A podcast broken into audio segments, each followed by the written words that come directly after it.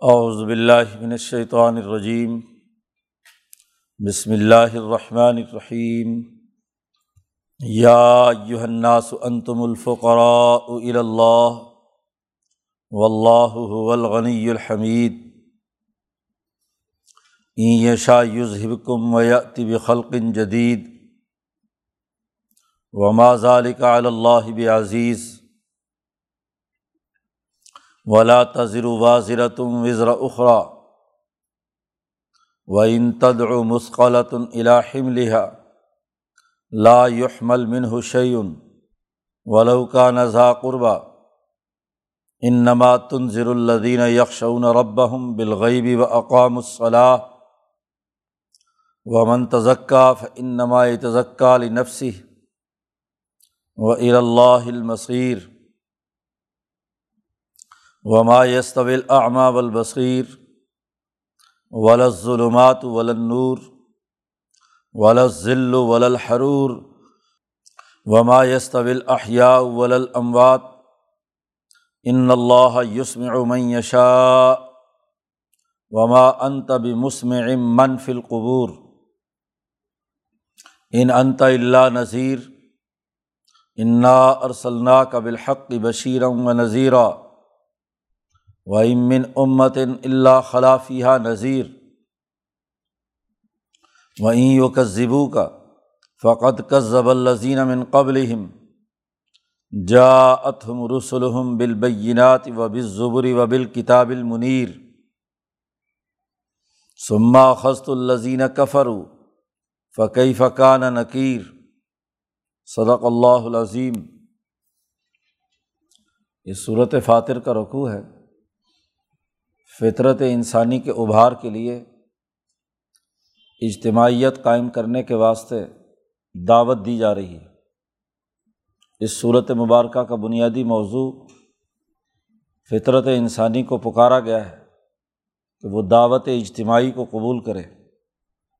اس لیے یہاں شروع کی دو تین آیات میں آسمان و زمین کی بنیادی فطرت کی تخلیق اور اس میں قائم کردہ نظام کا تعارف کرانے کے بعد سے پہلے دو دفعہ یا یوہناس آ چکا ہے۔ اے لوگوں اپنی فطرت کو ابھارو، سیدھے راستے پر آؤ، شکوک و شبہات کے دائروں سے نکلو۔ اب یہاں تیسری دفعہ پھر فرمایا، یا یوہناس اے لوگو، انتم الفقراء اللہ، تم سب اللہ کی طرف محتاج ہو۔ اللہ کی طرف جانا تمہاری ضرورت ہے، تم فقیر ہو، فقراء فقیر کی جمع ہے۔ تمہیں احتیاط اور ضرورت ہے کہ اللہ کی طرف سفر کرو۔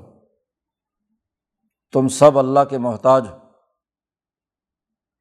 و اللہ الغنی الحمید۔ جبکہ اللہ وہ ہے جو بے پرواہ ہے اور خوب تعریف کیا ہوا ہے۔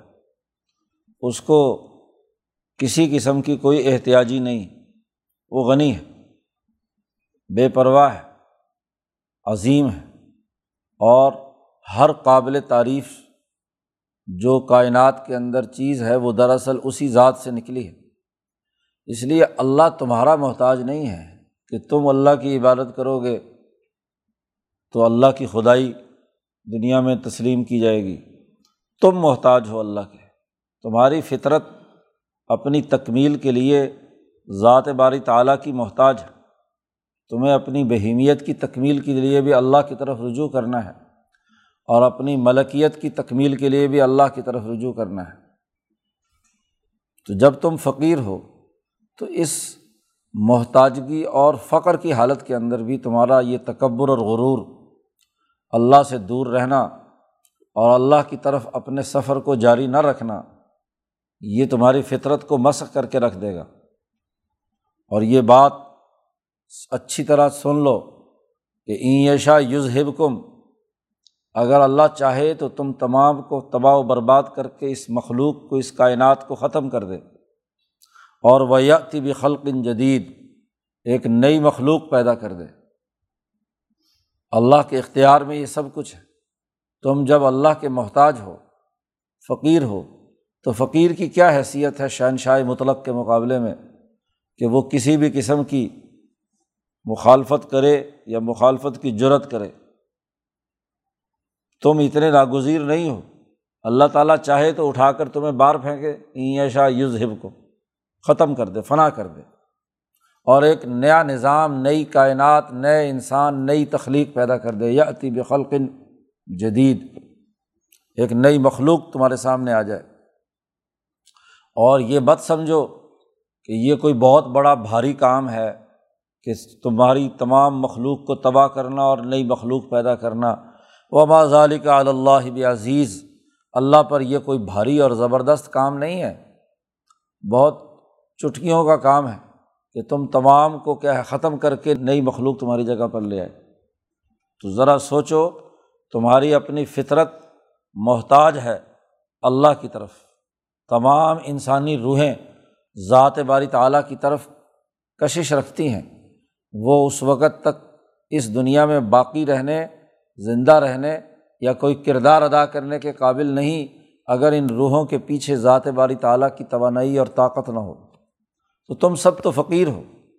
تو فقیر کا امیر کے سامنے اور طاقتور اور شہنشاہ مطلق کے سامنے اینٹھنا ہاں جی تکبر کرنا اس کو نہ ماننا، یہ کوئی دنیا میں تم بھی اس بات کا جائزہ لیتے ہو کہ یہ اچھا نہیں سمجھا جاتا۔ طاقتور کے سامنے کمزور اگر وہ اپنا تکبر اور غرور کا مظاہرہ کرے تو سوائے پٹائی کھانے کے اور کیا کرے گا؟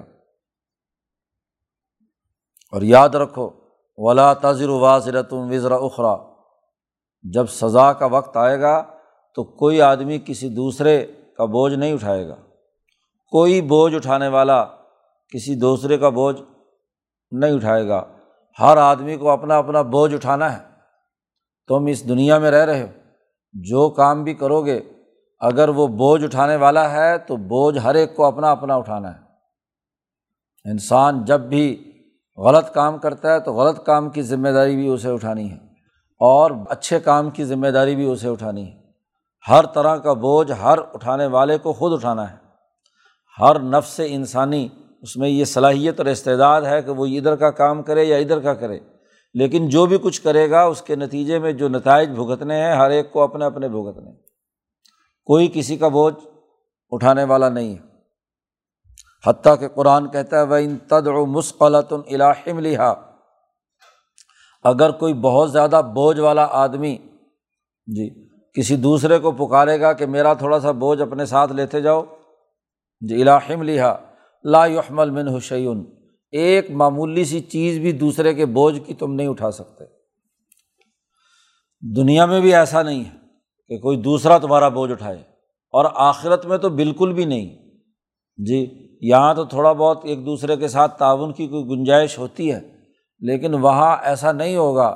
ہر آدمی کو خود براہ راست ذات باری تعالیٰ کے سامنے اپنے اعمال کا محاسبہ کرنا ہوگا، اپنا بوجھ خود اٹھانا ہوگا۔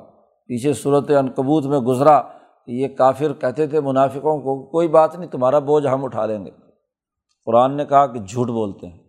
کوئی کسی کا بوجھ وہاں نہیں اٹھا سکتا۔ تو یہاں بھی ہر آدمی کو اپنے اعمال کا خود ذمہ دار ہونا ہے۔ جس نے اپنی فطرت جس درجے مسخ کی ہے، اس کے مسخ ہونے کی سزا اسی کو ملنی ہے۔ دوسرے انسان کا اس کے ساتھ کیا تعلق ہے؟ اور جس نے اپنی فطرت کو جتنا اعلیٰ درجے پہ نکھارا ہے، تو اتنا ہی اس کے لیے ترقیات اور کامیابیاں ہیں۔ جس نے اس فقر کے راستے پر چل کر، اس نے اپنی محتاجگی کو دور کر کے اپنی فطرت کی تکمیل کر لی، تو اتنا ہی کامیاب ہے۔ اور جو جتنا فقیر ہونے کے باوجود اپنی تکمیل نہیں کر رہا ہاں جی پستی کی حالت میں ہے اس کو اپنا بوجھ خود اٹھانا ہے۔ حتیٰ کہ ولو کانا ذا قربا اگرچہ وہ جو بوجھ اٹھانے والا جس کو آپ پکاریں گے وہ کتنا ہی قریبی دوست کیوں نہ ہو، باپ ہو، ماں ہو، بیٹا ہو ہاں جی بھائی ہو، کسی کو کہیں گے، یار میرا تھوڑا سا بوجھ بٹھا دو تو ولو کا نہ ذا قربا، رشتہ دار ہونے کے باوجود، قریبی ہونے کے باوجود بھی وہ بوجھ نہیں اٹھائے گا۔ ہر آدمی کو اپنے اپنے اعمال کا خود وہاں جزا و سزا کے مراحل سے گزرنا ہے۔ اب یہ بنیادی بات قرآن حکیم نے بیان کی کہ تم سب انتم الفقراء اللہ۔ تم اللہ کے محتاج ہو، فقیر ہو، اللہ غنی ہے اور اللہ حمید ہے۔ اس کے بعد انسانوں کی دو اقسام بیان کی جا رہی ہیں۔ ایک وہ کہ جنہوں نے اپنی فطرت کو نکھار کر، اپنی فقر اور احتیاجگی کو دور کر کے ذات باری تعلیٰ کی طرف سفر شروع کر دیا۔ نبی کی تعلیمات جی اس سے انہوں نے رہنمائی لے لی۔ قرآن کہتا ہے، انما تن ضر الدین یکشون ربہم بالغیبی اے محمد صلی اللہ علیہ وسلم، آپ صرف انہیں کو ڈرا سکتے ہیں انہیں کو سیدھے راستے پر لا سکتے ہیں جو اپنے رب سے ڈرتے ہیں بغیر دیکھے ہوئے.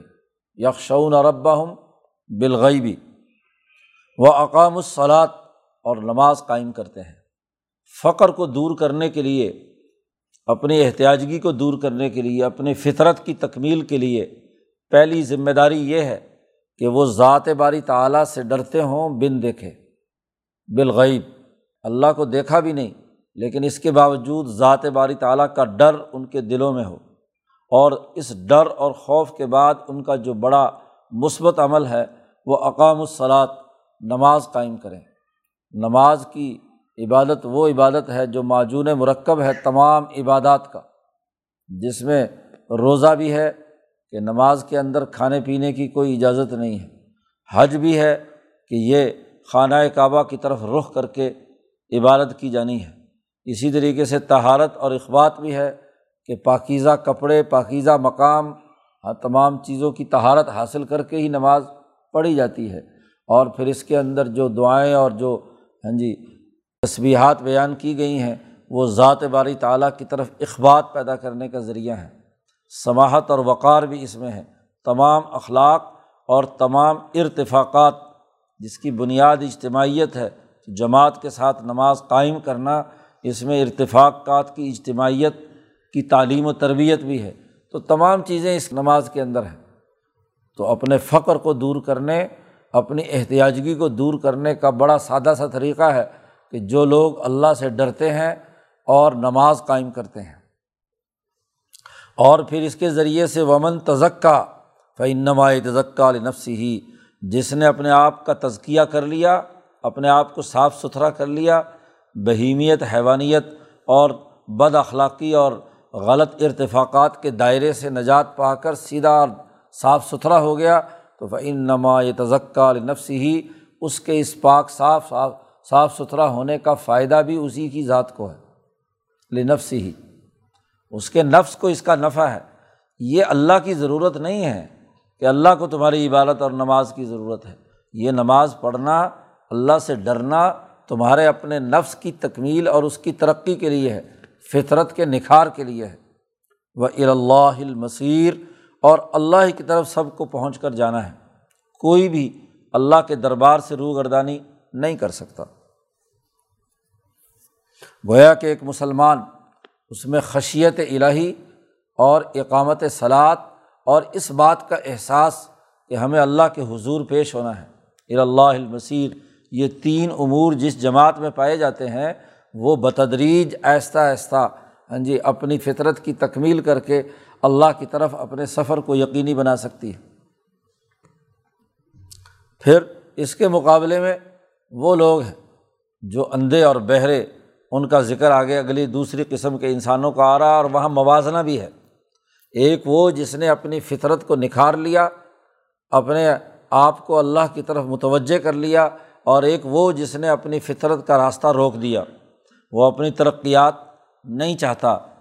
جیسے ایک انسان فطری طور پر ہاں جی دیکھنے والا ہوتا ہے، تو ایک طرف دیکھنے والا، اور ایک وہ جس میں دیکھنے کی صلاحیت نہیں رہی، اندھا ہے۔ کیا اندھا اور دیکھنے والا دونوں برابر ہو سکتے ہیں؟ قرآن حکیم نے یہاں تین چار چیزوں کا موازنہ کیا ہے۔ وہ ہمایست طویل والبصیر اندھا اور دیکھنے والا دونوں برابر نہیں ہو سکتے۔ جیسے تم اپنے گرد و پیش میں دیکھتے ہو کہ ایک پیدائشی اندھا ہے اور ایک پیدائشی دیکھنے والا ہے۔ ایک کی فطرت کا ایک عزو معاوف ہو چکا اور ایک جو ہے جس کا وہ عزو جو ہے کام کر رہا ہے۔ کیا دونوں برابر ہے ایک کی فطرت صحیح ہے اور ایک کی فطرت مسق ہو گئی۔ دونوں کے درمیان زمین آسمان کا فرق۔ ذرا غور و فکر کرو۔ ولد ظلمات ولن نور ایک طرف گھٹا ٹوپ اندھیرے ہوں اور ایک طرف نور اور روشنی ہو۔ تو کیا نور اور روش، ظلمت دونوں برابر ہو سکتے ہیں؟ جس نے روشنی اپنی احتیاطگی کو دور کرنے کے لیے، ظلمتوں کا مقابلہ کرنے کے لیے روشنی جلا لی دل میں ایمانی نور پیدا کر لیا، جس نے صحیح نظریے کے مطابق جد وجہد کا راستہ اختیار کر لیا۔ یہ اور اس کے مقابلے میں جو ظلمتیں اور اندھیروں میں پڑا ہوا ہے، جس کے پاس کوئی چراغ نہیں ہے، کوئی روشنی نہیں ہے، اندھیروں میں ہے تو کیا دونوں برابر ہو سکتے ہیں؟ نہیں۔ ولز ذلو ولل حرور اسی طرح آپ ذرا غور و فکر کرو، خاص طور پر عرب کے صحرا میں ایک طرف سایہ دار درخت ہیں، سخت گرمی میں، اور ایک طرف لو چل رہی ہو۔ ذرا لو جہاں چل رہی ہو اور لو کے تھپیڑے ہاں جی انسانوں کو جھلسا رہے ہوں۔ اور ایک آدمی ایک باغ کے اندر جہاں سایہ دار درخت ہیں، پانی ہے، اور بڑا خوشگوار ہوا چل رہی ہے، تو دونوں کے درمیان زمین آسمان کا فرق نہیں ہے۔ دنیا میں تم دیکھتے ہو کہ جس نے اپنی فطری صلاحیتوں کو بروئے کار لا کر باغ لگایا، اسے سینچا، اسے تیار کیا اور پھر اس کی خوشگوار ہواؤں میں بیٹھا، پھل، فروٹ اور بہت اچھے ماحول میں رہ رہا ہے۔ اور ایک وہ جس نے کوئی محنت نہیں کی، اپنی زمین اسی طرح ہاں جی اجاڑ رکھی اور لو، تیز ہوا چلتی ہے۔ تو نہ کوئی درخت سایہ دار ہے، نہ وہاں پانی ہے، نہ کچھ ہے۔ تو دونوں زمین آسمان کا فرق ہے۔ وہ ناکارہ انسان ہے جس نے اپنی زمین میں کوئی چیز کاشت نہیں کی، اس کے لیے کوئی محنت نہیں کی، اس کو زمین دی گئی تھی، لیکن زمین پر کام ہی نہیں کیا۔ ہاں جی؟ اور ایک وہ ہے جس کو زمین دی گئی اور اس نے اس میں کام کیا۔ نبی اکرم صلی اللہ علیہ وسلم نے فرمایا کہ ہر ہر انسان کو ایک ٹکڑا عنایت کیا جاتا ہے۔ ہاں جی ایک سچا مسلمان جس سیدھے راستے پر چلتا ہے، جب ایمان قبول کرتا ہے تو جنت کا ٹکڑا اسے دے دیا جاتا ہے۔ اور جو آدمی کفر کرتا ہے، اس کو ایک دوسرا ٹکڑا جہنم کا دے دیا جاتا ہے۔ زمین دے دی جاتی ہے۔ اب وہ کام کرتا ہے، اعمال کرتا ہے۔ تو مسلمان جتنے کام کرتا جاتا ہے، اتنے ہی اس کے درخت اور اس کی تمام چیزیں، اس کے جو ٹکڑا زمین ہے، وہ بن، بنتی چلی جاتی ہے۔ تو جنت اعمال کا بدلہ ہے۔ اور اعمال جیسے جیسے بڑھتے جاتے ہیں، اضافہ ہوتا جاتا ہے، ویسے ویسے اس میں درخت اور اتنا ہی وہ زمین رچ ہوتی چلی جاتی ہے۔ وہ جنت اس کے لیے ترقی یافتہ بنتی ہے۔ اور جیسے ہی جو جہنم کے راستے پر گیا ہوا ہے، جتنی جتنی بد اعمالیاں کرتا جاتا ہے، اتنا ہی اس میں جہنم کے درجات اس کے بڑھتے چلے جاتے ہیں۔ تو دیکھو، ایک طرف لو چل رہی ہے جہنم میں، اور ایک طرف جنت ہے جہاں سایہ دار، تو سایہ اور لو دونوں برابر ہو سکتے ہیں۔ جس نے اپنی فطرت کو مسق کر لیا، آگے کی طرف نہیں گیا، تو وہ نیچے کا سفر خواب امن دساہ نیچے کی طرف کا سفر کر رہا ہے۔ قرآن حکیم نے ایک اور مثال دی۔ وما یس طویل احیا اموات زندے اور مردہ تو دونوں برابر ہو سکتے ہیں، ایک طرف احیا ہے، جس نے اپنی فطرت کی تکمیل کے لیے اللہ کی طرف سفر شروع کر دیا۔ اپنا فقر دور کرنے، اپنی غربت دور کرنے کے لیے اللہ کی طرف سفر شروع کر دیا، وہ سمجھ لو زندہ ہے۔ اور ایک وہ جو اس راستے سے ہٹا ہوا ہے، اپنی فطرت کی تکمیل کے لیے کچھ کام نہیں کر رہا، وہ کیا ہے؟ الاموات، مردہ۔ ہے تو مردہ اور زندہ دونوں برابر ہو سکتے ہیں۔ اور اس سے معلوم ہوا کہ یہ دوسری قسم کے لوگ وہ ہیں جو اندھے بھی ہیں، ظلمتوں میں ہیں لو کی حالت میں ہے مردے ہیں۔ اور جو مردے ہوتے ہیں، ان کو اے محمد صلی اللہ علیہ وسلم آپ کچھ نہیں سنا سکتے۔ ان اللہ یوسم عمِ یشا بے شک اللہ پاک سناتا ہے جسے چاہتا ہے۔ جو زندہ ہیں، جو روشنی میں ہیں، جو ہاں جی دیکھنے والے ہیں، جو نور میں ہے ہاں جی سائے میں ہے ان کو اللہ تعالیٰ سب کچھ سنا دیتا ہے۔ کیونکہ پیچھے آپ حضور کے بارے میں کہا ان نمات تن ضرور آپ ڈرا سکتے ہیں، صرف ان کو جو یکشون رب ہم جو اپنے رب سے ڈرتے ہیں۔ تو جو ڈرتے ہیں، ان کو ہی اللہ تعالیٰ کیا ہے تمہاری بات سنوائے گا۔ جی۔ اور وما ان تبھی مسم من فل قبور اور جو آدمی قبروں میں جا چکے ہیں یعنی زندوں کو آپ بات سنا سکتے ہیں، مردوں کو آپ کیسے سنائیں گے؟ جو قبروں میں چلے گئے، ان کو آپ سنانے والے نہیں ہیں۔ کیونکہ وہ موت کے راستے پر سفر کر رہے ہیں۔ ہاں جی مردے۔ ان انت اللہ نذیر، آپ تو سوائے ڈرانے کے اور کوئی آپ کا کام نہیں ہے۔ آپ زبردستی کسی کو سنوا کر زبردستی ایمان دلوانے والے نہیں ہیں۔ یہ جو چلتے پھرتے مردے چاروں طرف پھر رہے ہیں ہاں جی کفر کی حالت میں اللہ کی طرف رجوع نہ کرنے والے، ان مردوں کو آپ کیا سنوائیں گے؟ اب دیکھو، یہاں بات ہو رہی مکے کے ان مشرقوں کی جو چلتے پھرتے ان کے یہاں موجود ہیں، مرے تو نہیں نا؟ اور ان کو منفی القبور کہا ہے، وہ کفر کی قبر کے اندر داخل ہے ہاں جی تو ان کو آپ کیسے سنا سکتے ہیں؟ تو یہاں دین کی دعوت کی بات آئی ہے کہ دعوت جن کو آپ دے رہے ہیں، یہ مردے ہیں، اموات ہیں، اور مردوں کو آپ بات سنا نہیں سکتے۔ ہاں جی ان کو یہ بات سنائی نہیں جا سکتی۔ ان انت اللہ نذیر، آپ تو صرف ڈرانے کے لیے آئے ہیں۔ انار صلاح کا بالحق کی بشیر و نذیرہ ہم نے آپ کو بھیجا ہے سچائی کے ساتھ، حق کے ساتھ، اور آپ کے دو کام ہیں کہ جو صحیح اور سیدھے راستے پر چلیں ان کے لیے بشیر، اور جو انکار کرنے والے ہیں، مردے ہیں، ظلمتوں میں ہیں، ان کے لیے نذیر۔ شروع صورت کے اندر بھی کہا تھا کہ یا الناس ہاں جی اے لوگو ہم نے آپ کو، اے محمد صلی اللہ علیہ وسلم، ہم نے آپ کو بھیجا ہے کہ حق کے ساتھ ہاں جی تمام انسانیت کی طرف کافت الناس تمام انسانوں کی طرف ہم نے بشیر و نذیر بنا کر بھیجا ہے۔ اسی آیت کو دوبارہ دہرایا ہے کہ آپ یہاں پر ڈرانے کے لیے آئے ہیں ان کو، آپ کا کام صرف اتنا ہے۔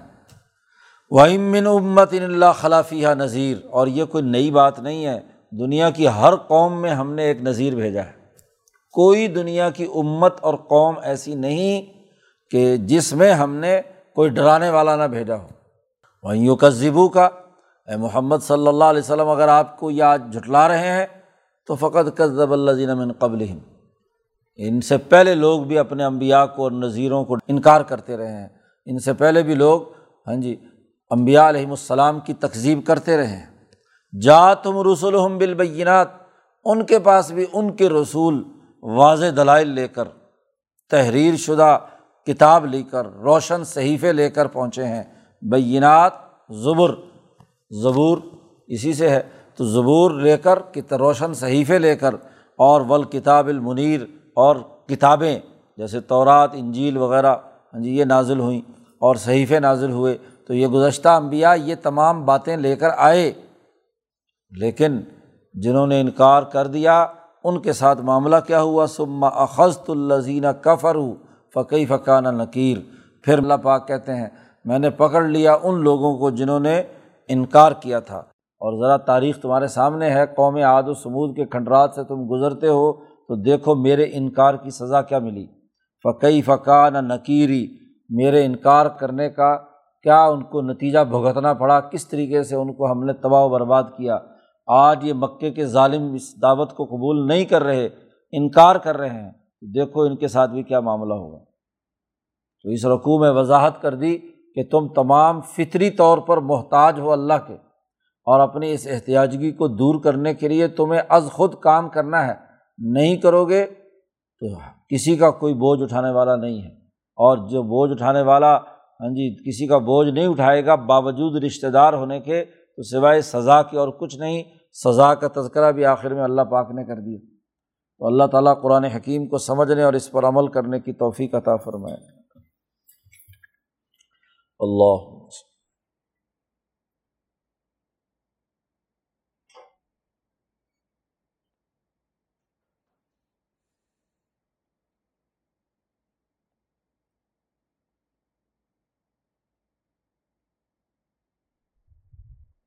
اجمعین۔